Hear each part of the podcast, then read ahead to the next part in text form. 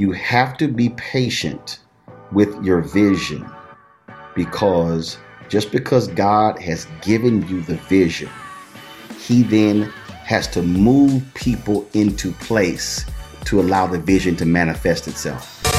If you believe we can change the narrative, if you believe we can change our communities, if you believe we can change the outcomes, then we can change the world. I'm Rob Richardson. Welcome to Disruption Now. Welcome to Disruption Now. I'm your host and moderator, Rob Richardson. With me, uh, excited to have my man, Roland Martin, uh, from Roland Martin Unfiltered. He's interviewed presidents. He's now got the only daily digital show that features all things black, from sports to politics. I have the pleasure and honor of being on a regular contributor on the show. Roland, how you doing, brother? Man, all good, all good. What do you think COVID 19 has done? You and I have talked about this. Um, we've talked about COVID 19 really uh, exposing uh, businesses where they're at, the fact that they weren't ready for a moment that was clearly coming. Just talk a little bit about that in terms of Black media and where you think we need to go, and just maybe some experiences you've had uh, in, in, in, in, in learning from this. Because, you know, we've known, we, I can tell you this, I've had, uh, I've been, I was with Radio One, I did some uh, shows with them. I did a show with them and I was trying to get them the whole time. This was, this must have been man, this must have been six, seven years ago. I said, listen, this is what we should do. We should do a podcast, put it out together, work together. I said, I guarantee we'll be able to grow it because, you know, and it was just like, people like, uh, they were like, what? Uh, it, was, it, was, like they couldn't understand. I, mean, I was talking like Chinese to them. They were like, what, what? And so I couldn't, I couldn't do it. Waste of your breath. Listen, Clearly I've learned that, but go reason, ahead. The reason waste your breath, um, probably about three years before that, I I signed with Tom Joyner in 2008. 2010, 2011, we had the next contract. And I said, uh, guys, we need to we need to podcast my commentary. No, no, no, no, no. Uh, we have we have the player uh, on blackamericaweb.com if folks want to hear it. I said, do do y'all understand? Ain't nobody sitting here sitting around listening to your player, waiting through all waiting, waiting and waiting. Yeah. Commentary to come up. Bro, we went back and forth, back and forth. Um, I mentioned the idea of a podcast network to Alfred Liggins, CEO. Nothing. In fact, we were playing golf, and I said, Alfred, we really need to go hard to build a massive black database yeah. Because we're gonna get to the. When did you t- When did you tell him that? This was um, we're playing golf.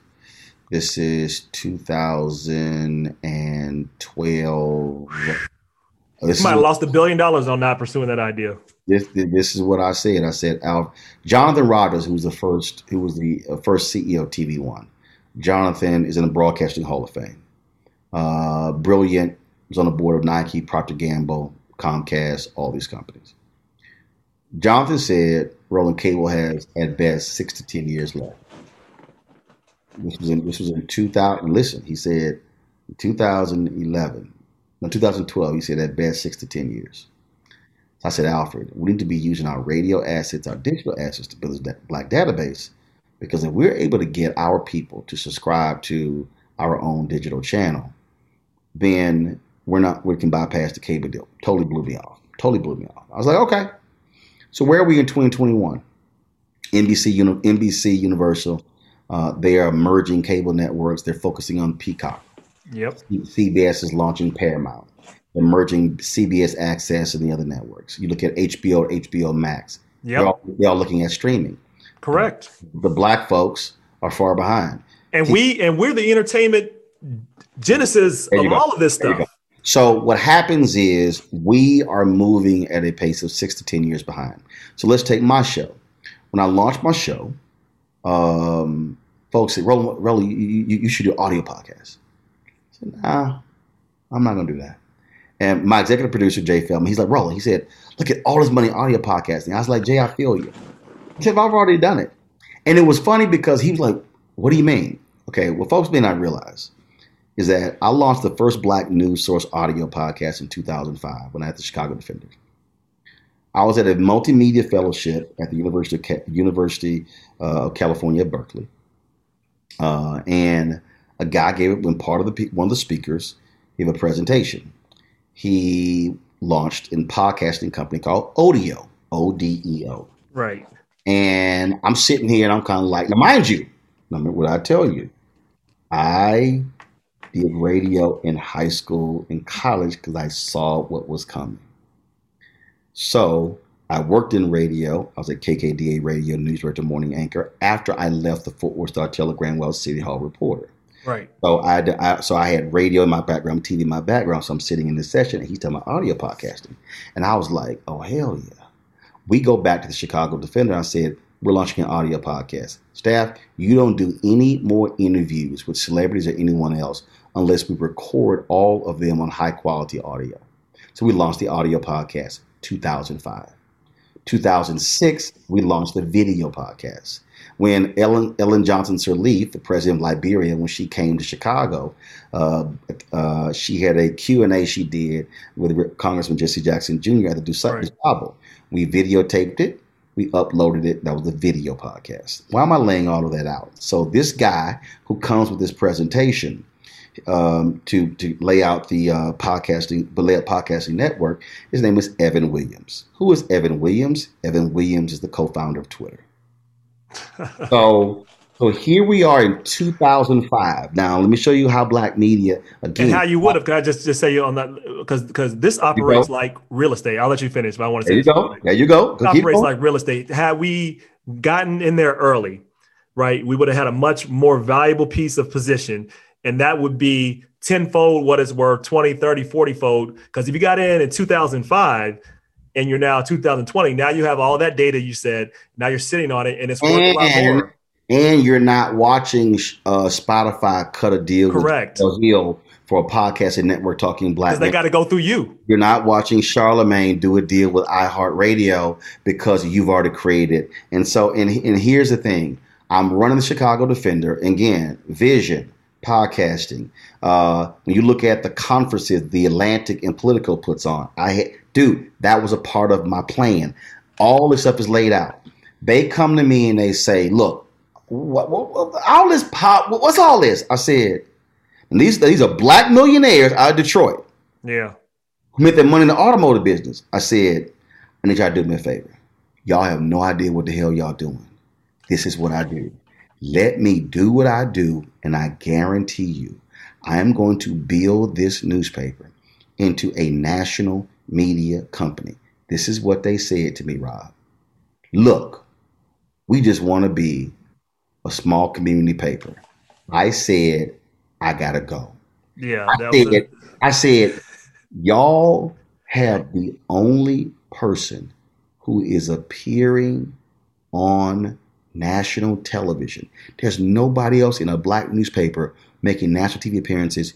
You're getting free marketing and y'all gonna let that walk out of the door? Y'all out y'all mind. Year later, they came, dude, we screwed up. We screwed up. They've been apologizing to me. Every time I see one of their people, they've been apologizing since 2000. I left in 2007. They've been apologizing, bro, for third for now 14 years because it was 14 years next month. Yeah. 14 years because they did not see it and they didn't listen to the person who saw it. And look, and today the Chicago Defender no longer prints. It's a joke of a paper. Uh, they don't and that, and that, story repeats over with Ebony, with Jet. Go down the line. We, we, we have these strong. We have go down the line. Go down the line. Go down the line. Go down the line. Just go. You can just go down the line. yeah, you can. And so, but but that offers new opportunities. Yes. For us for you yeah. because we got. But my show got canceled. Yeah. Oh, I'll tell you. I have a quick question for you, just yeah. on that point. Knowing what you know now, this is kind of goes back to that question earlier. Would you maybe have gone off and ventured off on your own and just started it and just did it earlier? No. No. no okay. Here's why. Here's why um, everything is about you, you have to understand when you're ready. Yeah. I signed with CNN in 2007. We did several pilots in 2007. I remember sitting down in September 2007 with Jim Walton, who was the who was the uh, worldwide CEO of CNN. Okay. And Jim said, "Roland, we think you are a better counterpuncher than puncher. And what he was saying is, we think you are a better panelist contributor than show host. I go, I know. He goes, I said, I know. I'm not ready to host a show. What I need you to do, I need you to get me with your talent uh, coaches. I need you to give them notes on what I need to work on. See, remember, I'm going back to high school. Work on your skill set development. I need to know what I need to work on so I can be ready for a show host. He goes, he calls my agent. He says, that was not how I expected the conversation to go. Yeah. So we then go, okay. So we then go through the whole deal, Rob. We're sitting here going through this. And then all of a sudden, 2008, I'm hosting more shows. By December 2008, Glenn Beck leaves, and I said, I know I'm ready.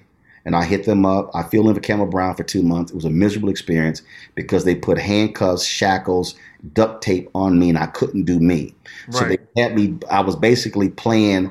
I was playing a game. I was playing baseball I'm left-handed with a right-handed glove, and everything the uniform didn't fit. Nothing worked, but I knew I was ready to at least host a weekend show. Right. They told me we're not going to give you a weekend show. I wasn't even hundred feet out of the office before I was on the phone with Jonathan Rogers saying they're not going to launch one. He said we're going to launch one. Why am I saying that? 2012, Wonya Lucas is now the CEO. Jonathan retired. I said it's time for a daily show. I'd hosted the Sunday show for three years. I knew I was ready.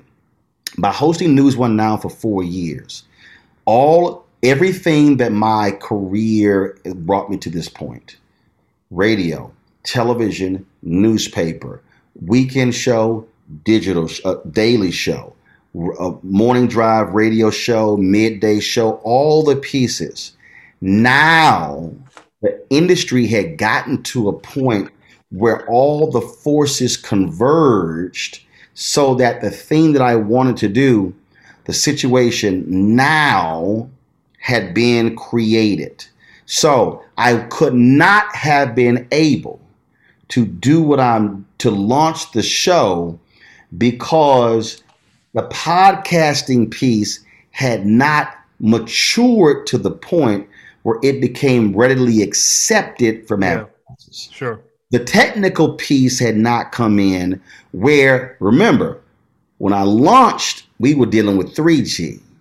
That when I when, when we started the Sunday morning show and then News One Now, then we were to the point of 4G moving towards 5G. Right. 60% of the people who watch watch Roland Martin Unfiltered watch on a mobile device. Absolutely. So I took and the relationships that I built up from CNN, Sunday morning show on TV One, Daily Show on TV One, WVON radio, all those experience, contacts, political relationships, business relationships, all came together the appropriate time. So when I launched, I go out and I present to AFSCME and I lay out this is the vision that I have. This is how I built my social media up. They call me back the next day and said, uh, we're in for the first $250,000. Oh, by the way, uh, AFSCME president is an alpha. So alpha helps too. so the point is, so the point is to anybody listening, you have to be patient with your vision because just because God has given you the vision, he then has to move people into place to allow the vision to manifest itself. So the only thing I would have done, the only thing I would have done differently is that I would have been far more aggressive. I would have figured out through my contract and been far more aggressive in building out my YouTube channel. Because when we launched my show in September 2018, I had 157,000 subscribers. A year earlier, when we really started paying attention to the YouTube channel, yeah. we only had 75,000. So had I, the only thing I would have done is gone back. So when I was focused on building my Twitter page and my Facebook page, I would have been building the, the YouTube channel because today we're at 730,000 subscribers. Had I done that, I think we probably would be sitting at a million, million two five, million five, and we'd be, we'd be in a much better position today. That's the only thing I would do differently, which is why when people come to me and they're talking about trying to do their content, they're like, yeah, on Instagram, I said, no, no, do not do that. I said, because financially, Instagram's business model, you ain't making money. No. Facebook's Facebook's model is the the only out of all the platforms, the absolute best in terms of fair share with content creators is YouTube because you get 55%, they get 45%. And and folks like, yeah, but I'm creating it, yeah, but you don't but you're not you don't you don't have to hire a sales team, all sort of stuff. So I tell everybody, build your YouTube channel because that is going to give you the economic base to be able to build from there.